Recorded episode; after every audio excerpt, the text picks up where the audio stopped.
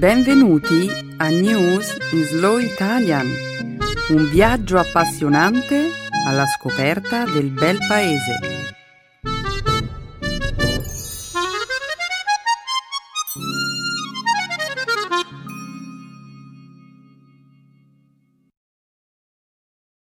Oggi è giovedì 24 settembre 2015.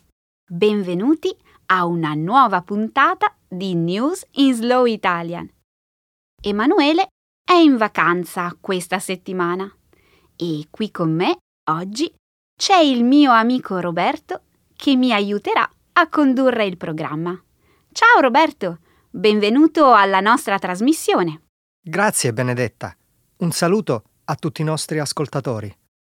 Nella prima parte del nostro programma, oggi commenteremo l'accordo raggiunto dall'Unione Europea sulle quote dei rifugiati da distribuire tra i Paesi membri.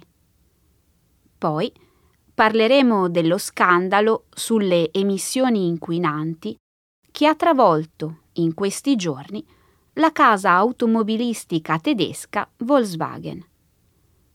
Proseguiremo poi con una notizia che riguarda la venticinquesima edizione della cerimonia dei premi Ig Nobel, che si è svolta giovedì scorso presso l'Università di Harvard. E concluderemo infine questo primo segmento della puntata di oggi parlando di un'asta di oggetti tecnologici di grande valore storico che si è tenuta lo scorso lunedì a New York. La cerimonia dei premi Ig Nobel? Non ne ho mai sentito parlare. Di che cosa si tratta, Benedetta? È una cerimonia che si celebra ogni anno per premiare dieci ricerche scientifiche del tutto improbabili. Hmm, come ad esempio? Beh, Roberto, questo sarà l'argomento della terza notizia di oggi. Per il momento continuiamo a presentare il nostro programma. Come sempre, la seconda parte della nostra trasmissione sarà dedicata alla lingua e alla cultura italiana. Nel segmento grammaticale passeremo in rassegna le congiunzioni temporali e poi concluderemo la puntata di oggi esplorando una nuova espressione idiomatica italiana, alla lettera. Un ottimo programma. Non vedo l'ora di cominciare, Benedetta. Bene, in alto il sipario allora.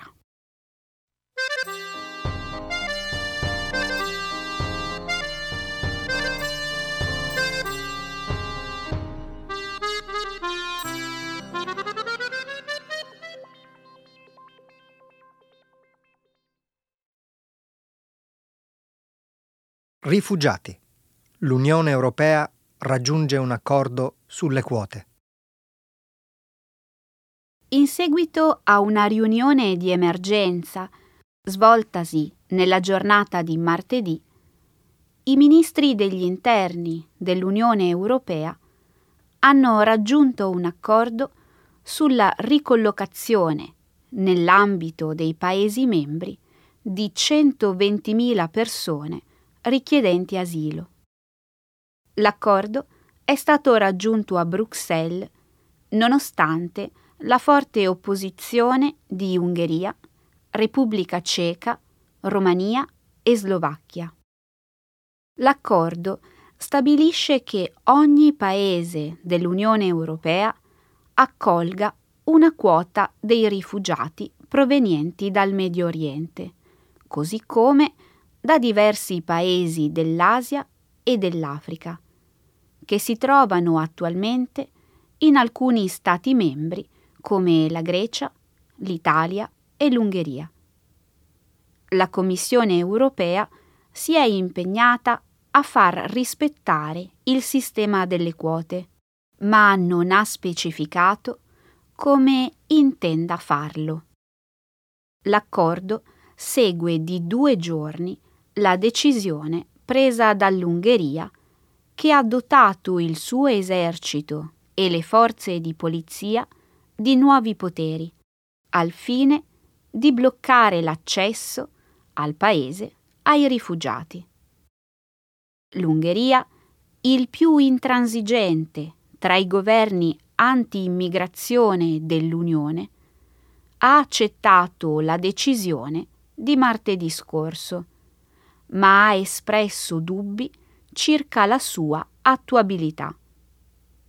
La Slovacchia, invece, ha annunciato che non applicherà il sistema delle quote. L'accordo non è stato raggiunto all'unanimità, bensì con un voto di maggioranza.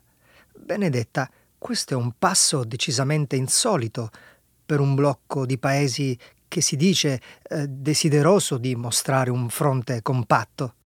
Roberto, l'Ungheria e diversi altri paesi orientali sono contrari a questo piano perché ritengono che l'Unione Europea non abbia il diritto di imporre loro di accogliere migliaia di persone. Tali paesi sostengono che il sistema delle quote equivale a una violazione della loro sovranità nazionale.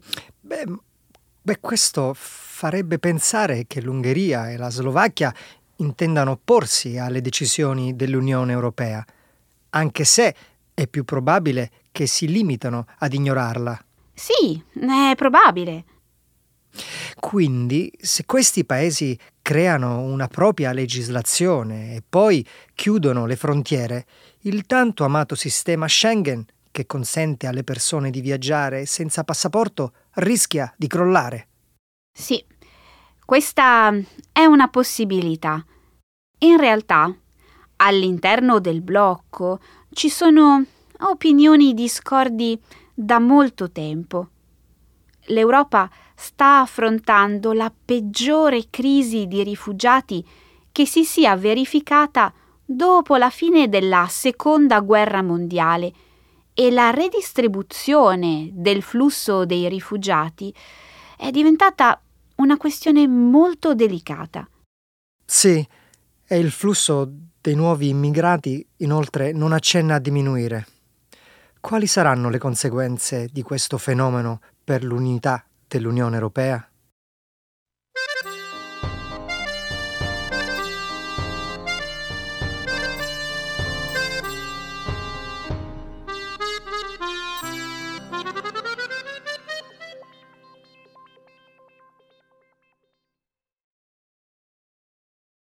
Volkswagen, lo scandalo delle emissioni inquinanti.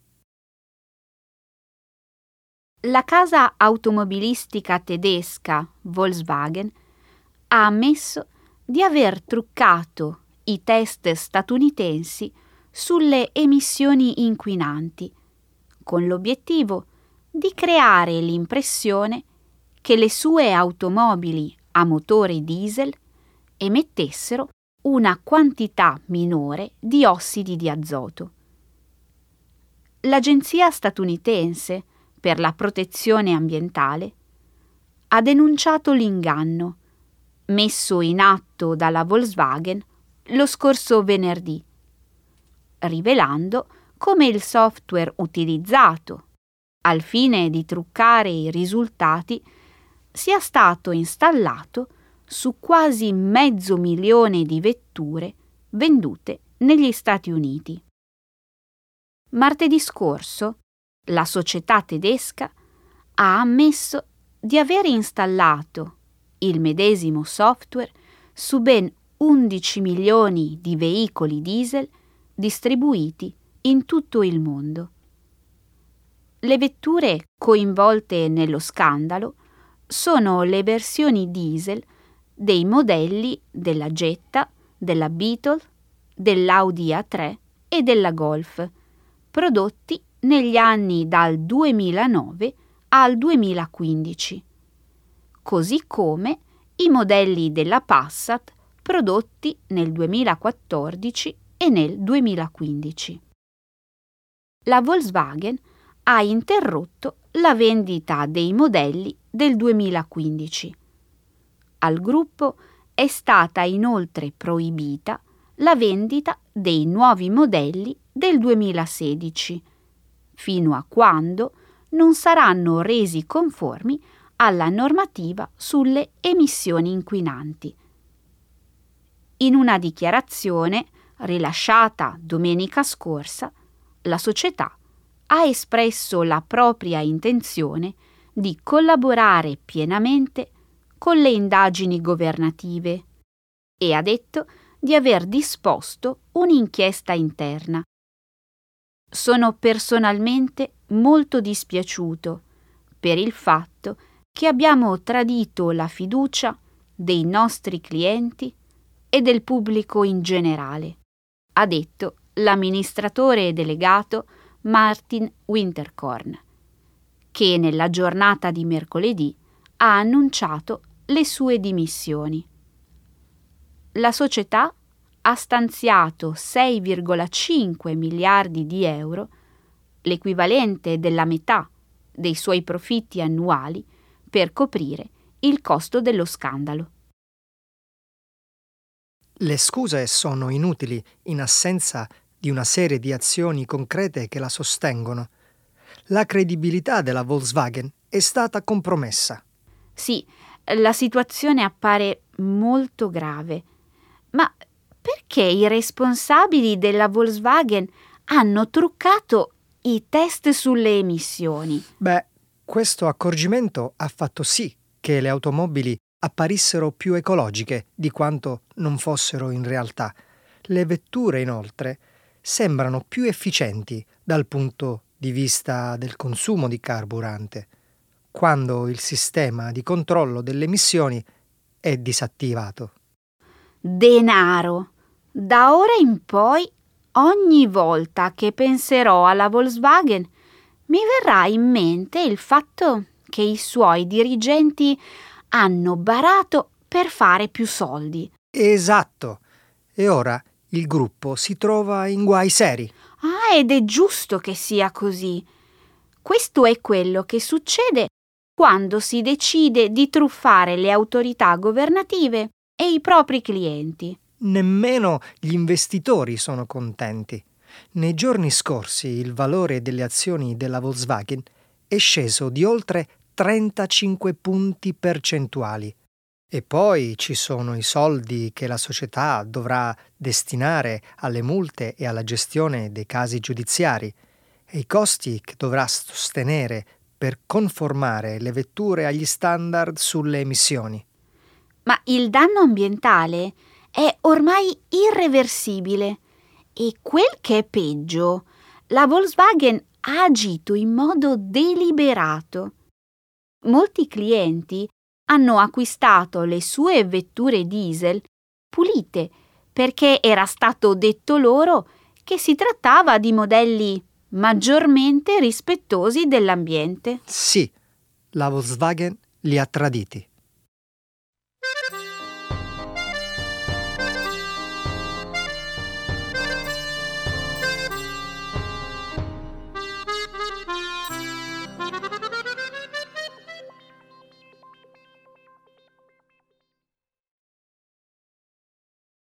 L'Università di Harvard premia le ricerche scientifiche più assurde. Ogni anno, nel mese di settembre, presso la Harvard University, un gruppo di premi Nobel assegna dieci riconoscimenti ad alcuni scienziati che si sono distinti per le loro ricerche assurde, ma intellettualmente stimolanti. Ad organizzare la parodistica cerimonia di premiazione è la rivista scientifico-umoristica Annals of Improbable Research. Quest'anno la cerimonia degli Ig Nobel Awards, ormai giunta alla sua venticinquesima edizione, ha avuto luogo lo scorso giovedì 17 settembre nel complesso universitario, presso il Sanders Theater.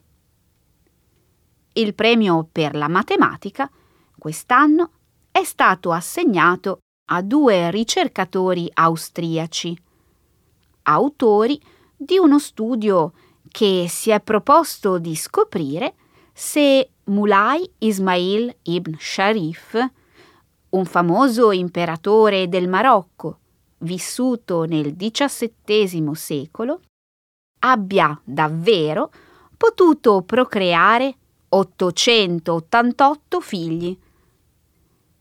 Il premio per il management è andato a un team di ricercatori che hanno scoperto che gli imprenditori che sono stati esposti a delle catastrofi naturali durante l'infanzia, uscendone poi indenni, amano correre rischi. L'elenco dei vincitori dell'edizione 2015 include un metodo chimico che consente di invertire in parte il processo di bollitura di un uovo e un esperimento che misura i benefici biomedici di un bacio appassionato. Inoltre, un gruppo di tre ricercatori ha confermato che l'equivalente della parola è esiste in tutte le lingue umane, ricevendo il premio Ig Nobel per la letteratura. Incredibile! Adesso ricordo. Ig Nobel, certo. Questa cerimonia si svolge all'Università di Harvard ogni anno sin dal 1991. 1991. Sì, secondo il suo fondatore, lo scopo della cerimonia è quello di premiare i risultati scientifici che prima fanno ridere e poi stimolano la riflessione. Ridere? Oh, sicuramente. Alcune di queste ricerche sono davvero stravaganti. Ne hai una in mente in particolare, Roberto? Ok, ti faccio un esempio. Uh, vediamo. Ecco, i vincitori del premio per la biologia hanno spiegato come camminavano i dinosauri attaccando un bastoncino a un pollo in modo da simulare una coda. In un certo senso è logico.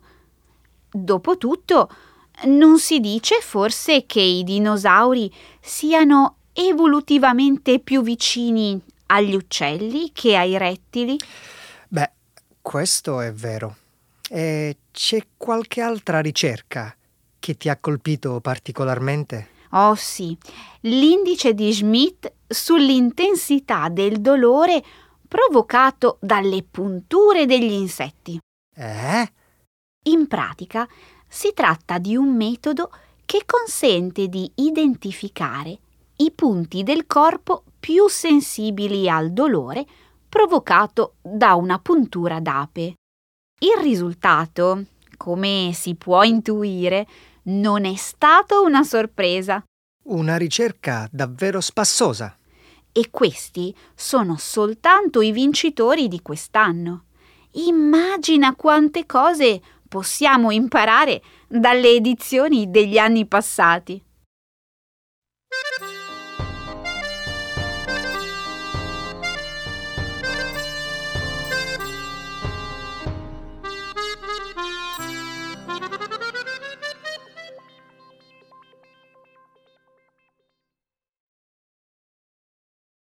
La storia della tecnologia va all'asta a New York. 78 lotti di oggetti sono stati messi in vendita lo scorso lunedì presso la sede newyorkese della casa d'aste Bonhams.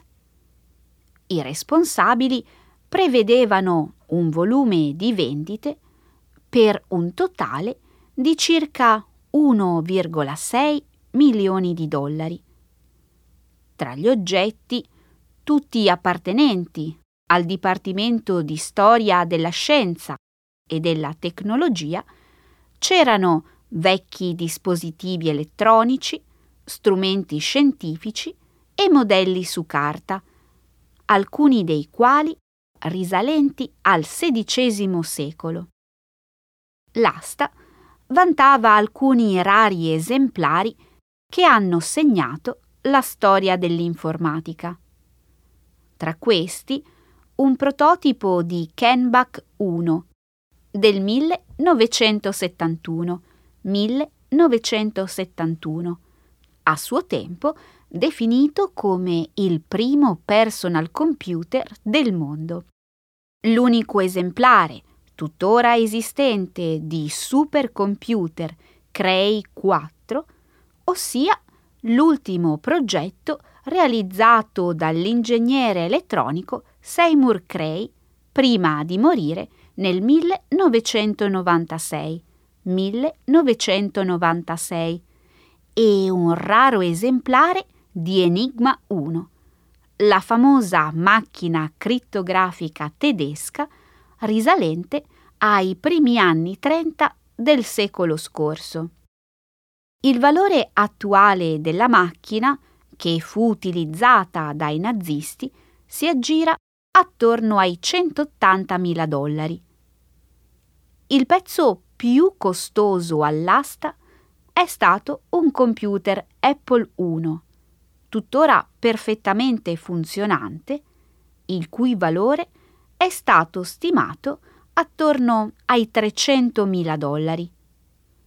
L'oggetto è composto esclusivamente da una scheda madre, che gli utenti, all'epoca, completavano poi con uno schermo e una tastiera. L'oggetto è stato progettato e assemblato da Steve Jobs e Steve Wozniak in un garage nel 1976. 1976. Nonostante le grandi aspettative, l'Apple One è rimasto invenduto. Questa sì che è una sorpresa. Io ero convinto che l'Apple 1 sarebbe stato venduto a un prezzo astronomico. Oh, anch'io. Di fatto, l'anno scorso un modello simile è stato venduto per 365.000 dollari e nel 2013 la Henry Ford Organization ha sborsato ben 905.000 dollari per uno di questi computer. Questo esemplare fa parte della prima serie mai prodotta. È l'oggetto che ogni collezionista desidera e si dice inoltre che sia uno degli esemplari meglio conservati tuttora in circolazione. E che dire delle altre cose che sono state offerte all'asta? C'erano, ad esempio, alcuni documenti scritti a mano da Albert Einstein e sabato scorso è stato venduto per oltre 90.000 dollari il primo contratto discografico firmato dai Beatles. Ricordi il bikini di Carrie Fisher indossava nel film Il ritorno dello Jedi? Oh, la principessa Leila! Dal primo ottobre può essere tuo! Yeah!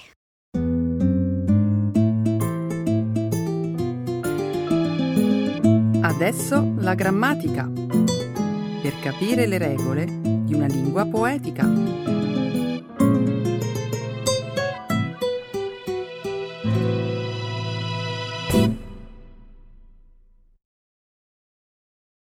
time-based subordinate conjunctions. Prima che inizi a parlare, vorrei chiederti se hai mai sentito parlare dell'isola di Montecristo. Conosci la storia raccontata nel romanzo di Dumas? Certo. Non appena il protagonista scopre il tesoro sull'isola deserta, si crea una nuova identità e si vendica dei torti subiti. Giusto.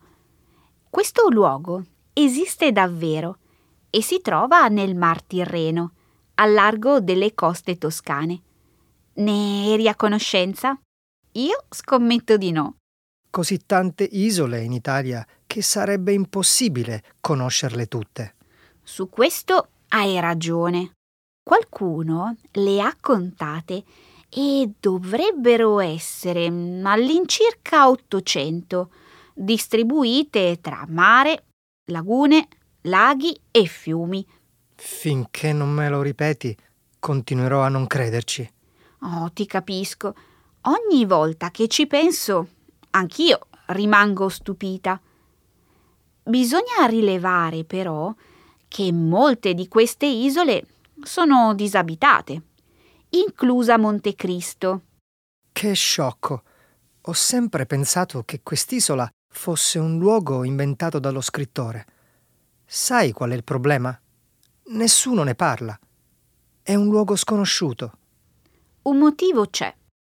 L'isola è un parco marino di grande importanza, tanto che lungo le sue coste è vietato lo sbarco e persino la sosta al largo. Dunque si tratta di un luogo quasi inavvicinabile.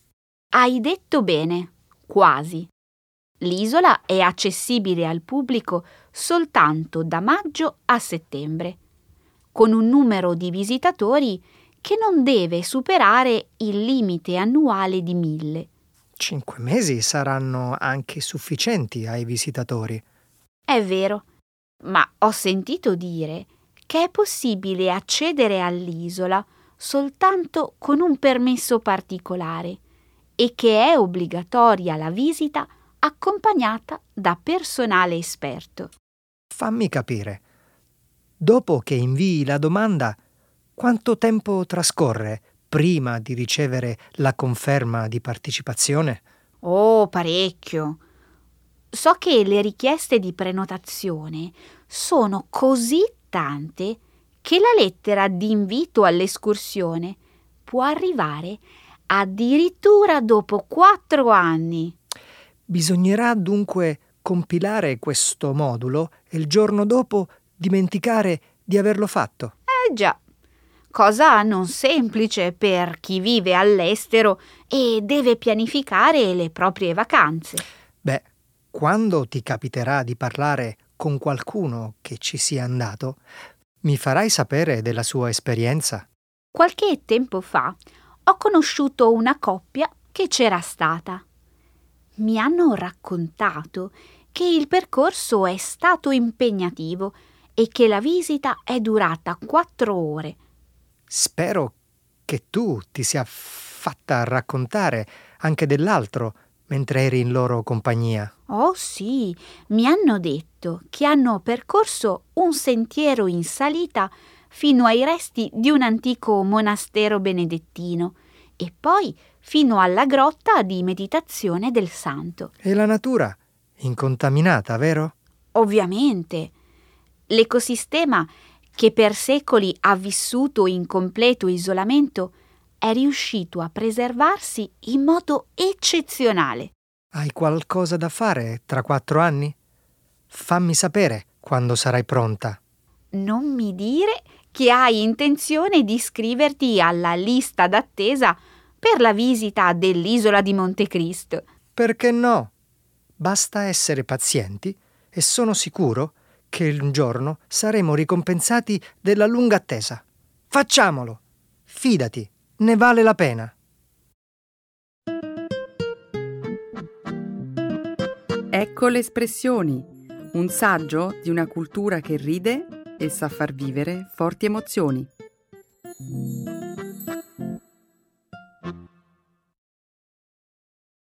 Alla lettera. Literally. Word Forward. Secondo te, è possibile che gli italiani siano uno dei popoli più infedeli d'Europa? Io penso che si tratti di un luogo comune. Tu che dici? Al momento preferisco non prendere tutto alla lettera. Mm, posso domandarti da dove scaturiscono queste riflessioni? Nascono da un banale articolo che ho letto, in cui si diceva, tra l'altro, che sono i maschi a primeggiare in questo campo. In che misura? La percentuale di uomini che tradiscono è del 55%, mentre quella delle donne del 33%. Sai che cosa significa? Che se non sei tu a tradire, è senz'altro tua moglie. Dico bene? No, dai, scherzo. Questa è la battuta di un famoso comico italiano. Secondo me questa percentuale è un po' esagerata e i dati non sono da prendere alla lettera. Dunque, tu ritieni che lo stereotipo non corrisponda alla realtà? Senti, non so tra i sessi chi sia il più infedele, ma la mia osservazione iniziale riguardava la società nel suo complesso. Mm, ho capito. Va bene, allora dimmi cosa diceva su questo tema l'articolo che hai letto. L'inchiesta rivelava che, in generale, oltre a essere infedeli, i nostri connazionali primeggiano nei giochi di seduzione e nei messaggi passionali. Per me questo significa che gli italiani sono degli inguaribili traditori. Tu non sei d'accordo? Io tendo a diffidare dai sondaggi, anche perché non credo che l'atteggiamento di un numero limitato di cittadini possa raffigurare un'intera nazione. Tu quindi pensi che non si possa fare di tutta l'erba un fascio. Eppure questo genere di studi serve a conoscere le opinioni, le preferenze e le ambizioni di una società. Questo lo so anch'io. Adesso non prendere alla lettera tutto quello che ti dico. Mm, sono confusa. Va bene, lasciamo correre questo discorso e parliamo d'altro. Citami qualche altro aspetto curioso di questa ricerca sull'infedeltà. Sembra che in Italia il 60% delle storie d'amore clandestine nasca in ufficio o nei luoghi dove generalmente si lavora. Sei soddisfatta o vuoi saperne di più? Ti ho per caso interrotto? Dai, continua. I luoghi che sono a maggior rischio di infedeltà sono gli ospedali e le cliniche, gli studi professionali, le redazioni giornalistiche e gli uffici pubblici. Se tutto ciò fosse preso alla lettera, hmm, bisognerebbe iniziare a guardarsi bene da tutte quelle persone che svolgono una professione in questi settori. Che esagerazione! Ti dico un'altra cosa. Sai qual è il servizio di comunicazione più usato dagli amanti? WhatsApp. Sembra che sia il più citato nelle cause di divorzio. Complimenti! Te lo sei letto davvero bene questo articolo. Conosci così tanti particolari. Sì, era un pezzo curioso. Diceva inoltre che per evitare questo genere di problemi in altri paesi esiste il divieto di relazioni tra colleghi, pena il licenziamento. Beh, questo sì che è un avvertimento da prendere alla lettera. Pensi che una regola del genere avrebbe il consenso degli italiani? Mm, non saprei. Bisognerebbe domandarlo a loro.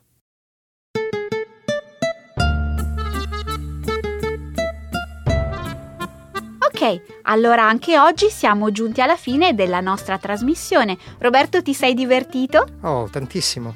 Allora dai appuntamento ai nostri ascoltatori per la prossima settimana. Vi do appuntamento alla prossima settimana con un nuovo episodio di News in Slow Italian. Ciao a tutti. Ciao!